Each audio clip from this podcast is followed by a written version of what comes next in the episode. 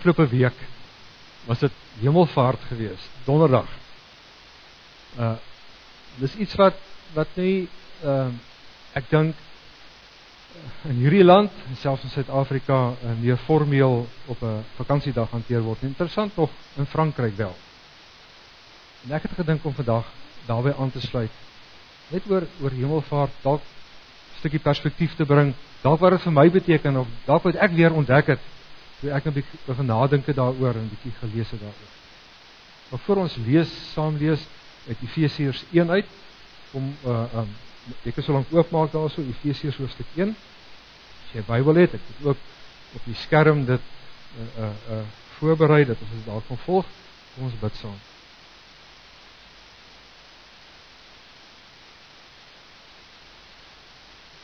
Here, dankie dat U hier is. Dankie dat U oral is. Hierdie dag so mooi in die son en die wete dat ons ook kan onthou het opgestaan die lewe dat ons dit kan vier saam met so baie gelowiges oor die hele wêreld. Die dag dat ons ook kan rus. Net kan rus in die wete dat U lief is vir ons, dat U met ons is hierdie dag wat ons ook vir mekaar kan gee. Mekaar kan net weer ontdek en tyd gee. Nou besige week en die week wat voor lê. Ons wil U aanbid en erken dat niemand soos U is groot, almagtig en U is die Here. Dankie dat ons U kinders mag wees. Dankie dat ten spyte van wie ons is, ten spyte van ons verhaal, ons verlede, ten spyte van elke dag, U steeds vir ons lief is. En dat U Here Jesus vir ons gesterf het. Om net vir aanbid en eer en die loof. En nou bid ons wanneer ons die woord oopmaak dat U ons sal help om ietsie te verstaan, te snap of te gryp. Ietsie te hoor van u. Ten spyte van mense woorde en ten spyte van die mens wat dit bring. Vir dit in Christus se naam. Amen. Ons lees Efesiërs 1 vers 15 tot vers 23. Daarom vandat ek gehoor het van julle geloof in die Here Jesus en van julle liefde vir al die gelowiges, hou ek nie op om God vir julle te dank nie. Wanneer ek aan my gebede en julle dink, bid ek dat die God van ons Here Jesus Christus, die Vader aan wie die heerlikheid behoort, deur sy Gees in julle wysheid gee en hom so aan julle openbaar dat julle hom werklik kan ken. Ek bid dat julle geestesoë so verhelder dat julle kan weet watter hoop sy roeping inhou en watter rykdom daar is in die heerlike erfenis wat hy vir die gelowiges bestem het en hoe geweldig groot sy krag is wat hy uitoefen in ons wat glo. Dit is dieselfde kragtige werking van sy mag wat hy uitgeoefen het toe hy Christus uit die dood opgewek en hom in die hemel aan sy regterhand laat sit het. Hoog bo elke mag en gesag, elke krag en heerskappy en wat daar ook al van sprake mag wees, nie net in hierdie bedeling nie, maar ook in die bedeling wat kom. Ja, aan hom het God alles onderwerf, hom bo alles verhef en hom aangestel as die hoof van die kerk. Die kerk is sy liggaam, die volheid van hom wat alles in almal vervul dis eintlik 'n wonderlike deel en en 'n mens sou uit 'n paar hoeke daarna kan kyk en en dalk net die een as ek dit gesê as jy dit 'n gebed maak wat jy bid vir mense ons vir mekaar bid dan is daar die moment van Here ek dankie vir daarna wat daar Jacaranda was jare toe ek ook daar draai gegooi het so ons paai het iewers gekruis in Pretoria let wel en um, dankie dat hy dat hy u kind is dat hy glo nie. Nou sou ek kon sê, dankie dat hy lief is vir u kinders. So daar's 'n dankmoment. Eh, eh, en en dis meer as net om te bid en sê Here, dankie vir mense wat lief is vir my of my familie en dan daai gebed, daai voorberingingsgedeelte wat drie momente het van Here, ek bid vir wysheid, praktiese wysheid om te kan leef elke dag. uh, Openbaring dat hy vir u werklik sal ken soos wat u is, soos u wil hê ons u moet ken en dan insig, insig in in in in wat ons roeping inhou. En nou as Paulus praat van roeping, dan praat hy van hierdie roeping in Romeine 8 en hy sê dat ons behoort aan hom in watter omstandighede dat ons ook uh uh, uh die toekoms ingaan saam met hom. Maar ek wil graag vanoggend stil staan oor die woordjie hoop wat jy vind daarso. Ek wil 'n bietjie praat oor hemelvaart, dit is die beste prentjie wat ek kon kry tussen alles op die op die web en hoop. Dink 'n bietjie oor die woordjie hoop. Hoop het te doen met verwagting. Hoop het te doen met iets wat buite jou is, maar wat jou as 'n ware trek, wat jou inspireer om iets te moet doen. Mense wat leef met hoop is mense wat verwagting het, is mense wat op 'n manier energie kry, iets doen. Maar hoop is anderster as as as om om 'n optimis te wees. Kyk, 'n optimis is mos iemand wie se bril nie donker word as dinge donker word om hom nie. Optimis is iemand wat glo uh uh wat ook al die omstandighede is, daar is 'n oplossing en daar's 'n goeie oplossing en iets sal gebeur. Dinge is nie so sleg nie. Uh uh as ek uit die huis uit mag praat, uh my vrou is 'n goeie optimis. Sy is nodig in my lewe. Wat sien die rigkant van optimisme is pessimisme. Is daai ding dat 'n mens eintlik glo hierdie probleme is groter as wat dit is. En die situasie is erger as wat dit is. En dit is so futiel, dit is so bad dat alles gaan uitloop uh uh op op die donkerte. En en baie keer dan is ek oor die donker bril dra. Maar net jy snap daai ding van en hoop is nie dit nie. Hoop het ietsie daarvan. Hoop het iets van die optimisme wat sê daar is 'n oplossing, die uitkoms is daar, daar gaan iets positiefs gebeur.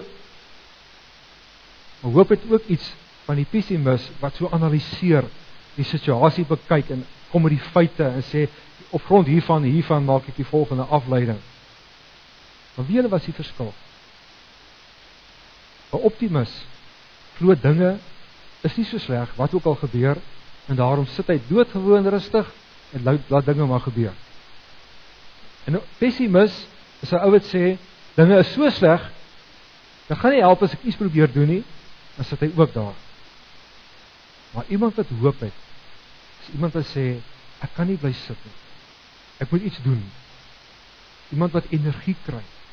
Iemand wat glo ek moet ek moet iets maak met die situasie. Wanneer word ek analiseer maar ook ek kyk vorentoe en daar's 'n oplossing. Dit bring my by die hemelvaart. Hierdie teks interessant genoeg praat Paulus die enigste plek helder oor die hemelvaart as hy praat van Christus wat sit die krag wat Christus laat sit het aan die regterhand van die Vader. En om jou 'n bietjie terug te vat om dit nou bietjie vir jouself vas te vat. Dink aan die geloofsbelijdenis. Geloofsbelijdenis sê glo in God die Vader, dat dit daar Ek glo in Jesus Christus wat ontvang is van die Heilige Gees, wat gebore is uit die maagd Maria, wat gelei het onder Pontius Pilatus, wat gekruisig is, gesterf het en begrawe is, in helle neergedaal het, wat opgestaan uit die dode, wat opgevaar het na die hemel. Hoor jy alles, die werkwoord is verlede tyd. En dan sê hy skielik en sit aan die regterkant van die Vader. In vorige tyd. Nou En dit maak die hemelvaart so belangrik. Dat ek en jy raak sien dat Christus nou sit aan die regterhand van die Vader. Dat ons nou leef in die tyd wat hy regeer. Dat hy nou daar is by die Vader en vir ons intree. Dat hy nou daar is en as 'n ware op sy manier deur die Heilige Gees met ons is. Dit 'n bietjie 'n ander hoek uit te kyk, sou ek sê hierdie jaar 500 jaar terug is 'n man gebore met die naam van Johannes Calvin. En as jy dalk in Holland kom, jy kom dalk in Dordrecht, gaan na die groot kerk toe. Uh daar's 'n besondere uitstalling oor oor oor, oor Johannes Calvin. En Calvin het gevra, hy sê hy sê as Christus daar in die regterkant van die Vader sit, dan sê hy, "Nou sit hy daar as die Messias, die gesalfde." En wat was sy taak gewees? Hy is die profeet, hy is die priester, die koning. Dis hoe hy Christus se werk beskryf. En dis die manier wat klomp gelowiges deur die eeue selfs nou nog sê 'n goeie manier is om te sê wat Christus kom doen het, wat sy taak is. Nou wat sê hy daaroor? Hy sê as profeet, as priester, as koning, help hy ons in die nood wat ons het elke dag, ons alledaagse lewe. Hy sê ons nood is, ons weet nie regtig nie. Ons is altyd op soek na wysheid. Altyd op soek om te verstaan wat is aan die gebeur, wat moet nou gebeur. Baie keer voel dit ons het nie raad nie. Ons weet nie of ons die regte keuses maak nie. Het nie raad met ons lewens nie, nie met ons mense wat naby ons se lewens, met ons kinders, met ons ouers, uh, met ons verhoudinge. En soms dink jy jy weet, dan kom jy na het agter uh, ek het eintlik myself mislei, ek het verkeerd gedink of ek het nou 'n bietjie my uh, begewe om televisie te kyk en die politiek te volg in die land want ek voel toe ek moet net 'n bietjie verstaan wat gebeur in die land, maar joh, dis die mekaar. Uh, ek het nog gedink dinge in Suid-Afrika is die mekaar, maar ek beviel sê tussen tussen Gordon Brown en die konservatiewe party en die ouens gaan hulle ook maar deur 'n moeilike tyd op die oomblik. Maar die hele punt is net so maklik sien 'n ou iets raak en sê, "Ah, hier is 'n goeie pad. Hier is hier is 'n ster. Hier is hier's 'n rigting wat ek moet ingaan." Dan kom jy agter, dit was ook maar dwaallig geweest sulke tye dat jy soek vir raad, vir wysheid. Jy agterkom ek weet nie, het jy 'n profeet nodig. 'n Profeet wat vir jou kan sê, dis die pad hierdie. Dis die veilige pad hierdie. En dis die Christus is. Die een wat sit in die regterhand van die Vader. Ons ander behoefte is die een dat 'n mens op 'n manier eensaam is. Dat jy alleen is, afgesny van ander mense, afgesny van jou vriende, afgesny van selfs die mense wat om jou is, dat jy nie hulp het nie, dat jy baie keer beleef maar selfs die verhoudinge waarin ek staan is nie heel nie, dis stikkend. Uh um dat jy eintlik sit met 'n stukkie verlede wat jou agtervolg oor oor oor verhoudinge wat nie lekker geloop het nie. En dan het jy behoefte aan heling, aan genesing, aan herstel, aan verzoening. Jy het nodig dat daar iemand is wat regtig omgee. Wat daar is. Dis Christus, die priester. Wat nie net sy lewe kom offer het nie, maar wat ook as die een aan die regterhand van die Vader daar is vir my. Ons ander behoefte is die ding wat ons baie keer ervaar dat ons magteloos is, dat 'n mens uitgelewer is. Uitgelewer en magte en kragte en goeders wat baie keer buite jou is, maar ook baie keer binne in jou is, wat jy as 'n ware voel hulle maak met jou wat hulle wil. Uh um, ek moet sê toe ek nou afgetree het, het ek nou met 'n sekere ou gereël en gelukkig ek het nou nie verliese gehad nie, maar mensig hierdie finansiële goeders het my nogal laat skrik. Ek het gevoel ek is uitgelewer aan aan aan 'n klomp magte wat my uh pensioen laat duik het ver en en wat my onseker gemaak het. Ek dink jy verstaan iets daarvan. Baie keer is dit persoonlike magte. Mense wat 'n aksie teen jou het. Mense wat goeders aan jou doen. Baie keer onpersoonlike magte, soos siekte, soos dood. In my wêreld waar ek nou lewe, waar ek nou werk, is dit baie keer magte binne in jou. Hierdie ding wat mense so die mekaar is. Dat hulle goeders hoor wat nie is nie. Dat hulle goeders sien wat nie bestaan nie, dat hulle trauma belewe het, die trauma nooit afgehandel is met hulle nie. En as 'n mens in vrees lewe, het hierdie magte hier behoefte aan iemand wat jou kan bystaan, jou kan krag gee. Iemand wat sterker is aan 'n koning. Liewe vriende, geloof dan is om Christus nie daar in die wolke, maar aan die regterkant van die Vader te sien. Dis so Stefanus toe hy gestenig is, dit uitgeroep het in daai oomblik te weet hy is daar. Geloof dan is om ten spyte van wat my sintuie vir my sê, wat my verstand vir my sê, wat hierdie donker bril vir my sê, my oog te kan hou op die Here Jesus aan die regterkant van die Vader. Geloof dan is dan se ware om vir 'n oomblik te gaan nadink oor my omstandighede. om raak te sien wat hy besig is om te doen. Dat hy die een is wat nie net vir my gesterwe het nie, wat nie net goed afgehandel het nie, maar wat my vorentoe vat. En dit maak dat 'n mens met hoop kan lewe. Dit maak dat jy energie kan kry. Dit maak dat jy nie net gaan sit en sê ek is iemand wat weet die toekoms is mooi nie. Dit maak dat ek iemand is wat nou 'n keuse kan maak. Wat nou die situasie kan analiseer. Wat nou vir die Here kan sê Here, waarheen wil U my vat? Hoe wil U my gebruik? Hoe wil U hê moet ek vir ander mense diensbaar wees? Dit bring my weer terug by die teks. Hier staan: Daarom omdat ek gehoor het van julle geloof in die Here Jesus en van julle liefde vir al die gelowiges, hou ek nie ook op om God vir julle te dank nie. 'n Mens sou kan sê, hoekom is dit moontlik? Want dis mense wat hoop het van wie dit waar is. En dan hoor jy weer die drie verhouding, geloof, liefde en hoop. Vanoggend wens ek vir jou dat wanneer jy onseker is soos wat ek nogal beleef het die afgelope tyd oor die keuses wat ons gemaak het oor werk en oor ons kinders in Suid-Afrika dit is gelukkig ook kinders hier so in Engeland nie die raad het nie wens ek dat jy verder sal kyk en Christus sal raak sien aan die regterhand van die Vader. En dat jy op 'n manier as jou planne misluk as jy voel dis vraag dat jy nie raad het nie jy kan weet Christus is die een wat vir my die profeet is met die raad wil gee. Hoe doen hy dit?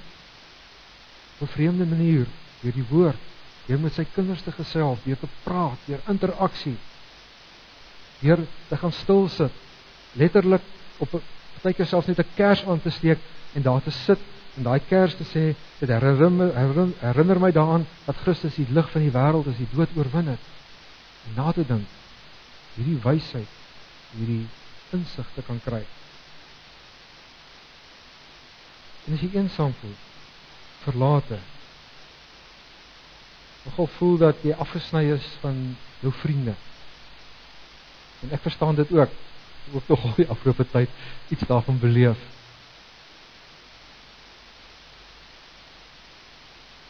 As jy vertroosting soek, vergifnis soek. As jy aanvaarding en bystand nodig het, sien Christus raak aan die regterhand van die Vader. Wat intree. Wat ook mense gee, medegelowiges. Mense wat net kom sit by jou nie praat nie. Dankie tog nie praat nie, maar net daar is. En as jy voel maar jy word oorweldig deur onreg, dat daar niemand is wat jou kant wil kies nie. Jy voel uh dat jy beangs raak oor wat met jou gebeur, met jou liggaam gebeur, met jou mense gebeur, onsekerheid dat jy magteloos is, sien Christus raak in die regterhand van die Vader. sien raak dat hy die regter is. Hy het jou gekies het.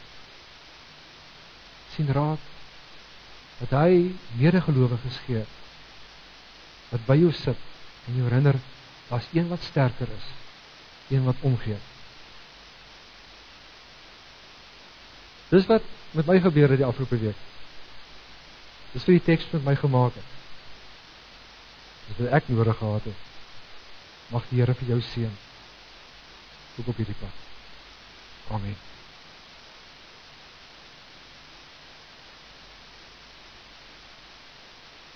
Help my bietjie. Ek wil graag dat ons bid. En ek sou graag dat dat jy saam met my net 'n lysie maak van waarvoor bid ons saam? Nie die dominee alleen hier nie. Ons saam as gemeenskap. Om bid vir mekaar. En dankie sê vir geloof, vir liefde. Om bid vir hierdie wysheid en openbaring en insig. Help my 'n bietjie, is daar mense met name wat julle voel ons vanoggend moet noem? En een of ander rede, jy hoef nie rede te noem nie. Help my, hoe werk dit hier? Ekskuus, ek uh uh dis dalk die een ding wat ek 'n behoefte het. Lief.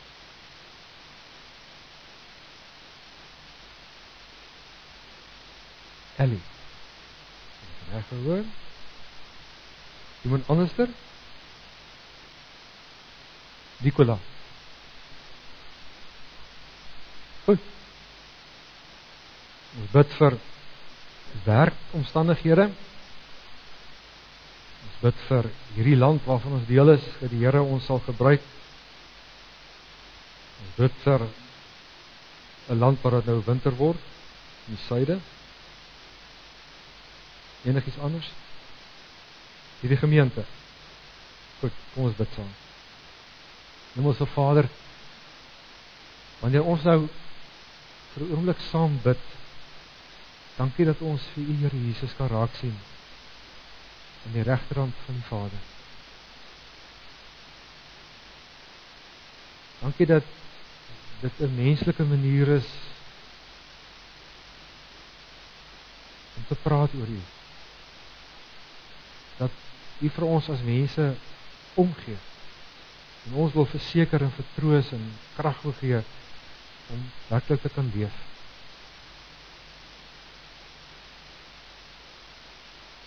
Dankie dat ons by U kan kom skuil as ons raad soek. As ons nie wysheid het, nie weet watter kant toe. Dat U ons profeet is, dat U ons die pad aandui. Dat ons U lewe kan volg, op U voetspore kan loop. Dankie dat dit dit nou nog doen. Dat U Gees op verskillende maniere vir ons hierdie pad aandui. Hierdie raad gee. Dankie ook dat wanneer ons so twyfel aan onsself wanneer ons so voel asof ons afgesny is van ander so alleen is dat ons kan raak sien Here Jesus dat u hierdie pad geloop het vir ons. Dat u in die regterhand van die Vader sit en intree vir ons. Dat u met ons is altyd. Ek het dat u medegelowige gestuur wat met ons die pad loop. Het dat u geliefdes gee naby mense, liefdesmense. En dankie ook wanneer dit vir ons voel of dinge buite beheer is. Ons nie raad het. Ons uitgelewer is ons kan raak sien u sit in die regterkant van die Vader. Dat u ons koning is. Dat u ons regter is. Dat u reg sal laat geskied. Dankie dat u ons harte vul met hoop. Hoop wat ons energie gee om te kan lewe. Om vir ander te kan wys u se lewende God. Om in ons werkomstandighede, in ons huise oral kan leef met 'n glimlag. Te kan leef met die wete U help vir ons en ons kan ook vir ander inspireer. Oggend wil ons vir U dankie sê. Dankie dat dat ons mag glo. Dankie vir die voorreg dat U ons help om U raak te sien. Dankie vir liefde dat ons mekaar mag lief hê. Dankie dat dit kan sien ook onder mekaar. Geef ons insig asseblief Here en wysheid en openbaar jouself aan ons asseblief. Elke dag. Ons wil graag vir u pleit vir mekaar. U ken ons behoeftes. U ken die seer en die kommer wat ons het. U weet van gesondheid, maar ook van werksomstandighede en ook verhoudingsprobleme. En u weet ook van mense vir wie die pad van geloof swaar begin raak het wat nie meer hierdie pad verloop nie. Ons bid vir Ellie en vir Nicola, vir Ansa en vir Erik. Dit vir elkeen wie se naam nou in ons gedagtes opspring. Dat u genade sal gee. Dat u uitkoms sal gee. Dat u hoop sal gee.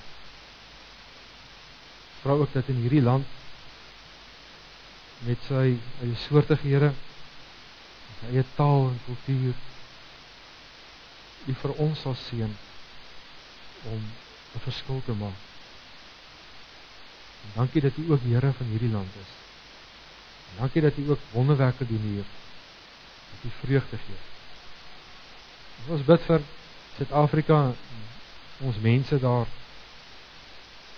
Dankie Here dat U daar is, dat U ten spyte van goed wat ons baie keer so kommerwekkend is, nog steeds besig is om te werk. Dankie dat U hoop gee. Dat U die verskil maak en ons vra U seën en veral bewaring fisiese en ook geestelike bewaring.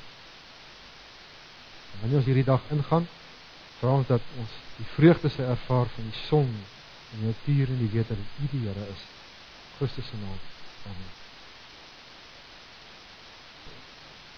Ek glo in God die Vader die almagtige skepper van die hemel en die aarde en in Jesus Christus sy enige gebore seun ons Here wat ontvang is van die Heilige Gees gebore is uit die maagd Maria wat gelei het onder Pontius Pilatus gekruisig is gesterf het en begrawe is en ter helle neergedaal het wat op die derde dag weer opgestaan het uit die dode wat opgevaar het na die hemel en sit aan die regterhand van God die almagtige Vader van waar hy sal kom om te oordeel die wat nog lewe en die wat reeds gesterf het ek glo in die Heilige Gees ek glo aan 'n heilige algemene Christelike kerk die gemeenskap van die heiliges die vergifnis van sondes opstanding van die vlees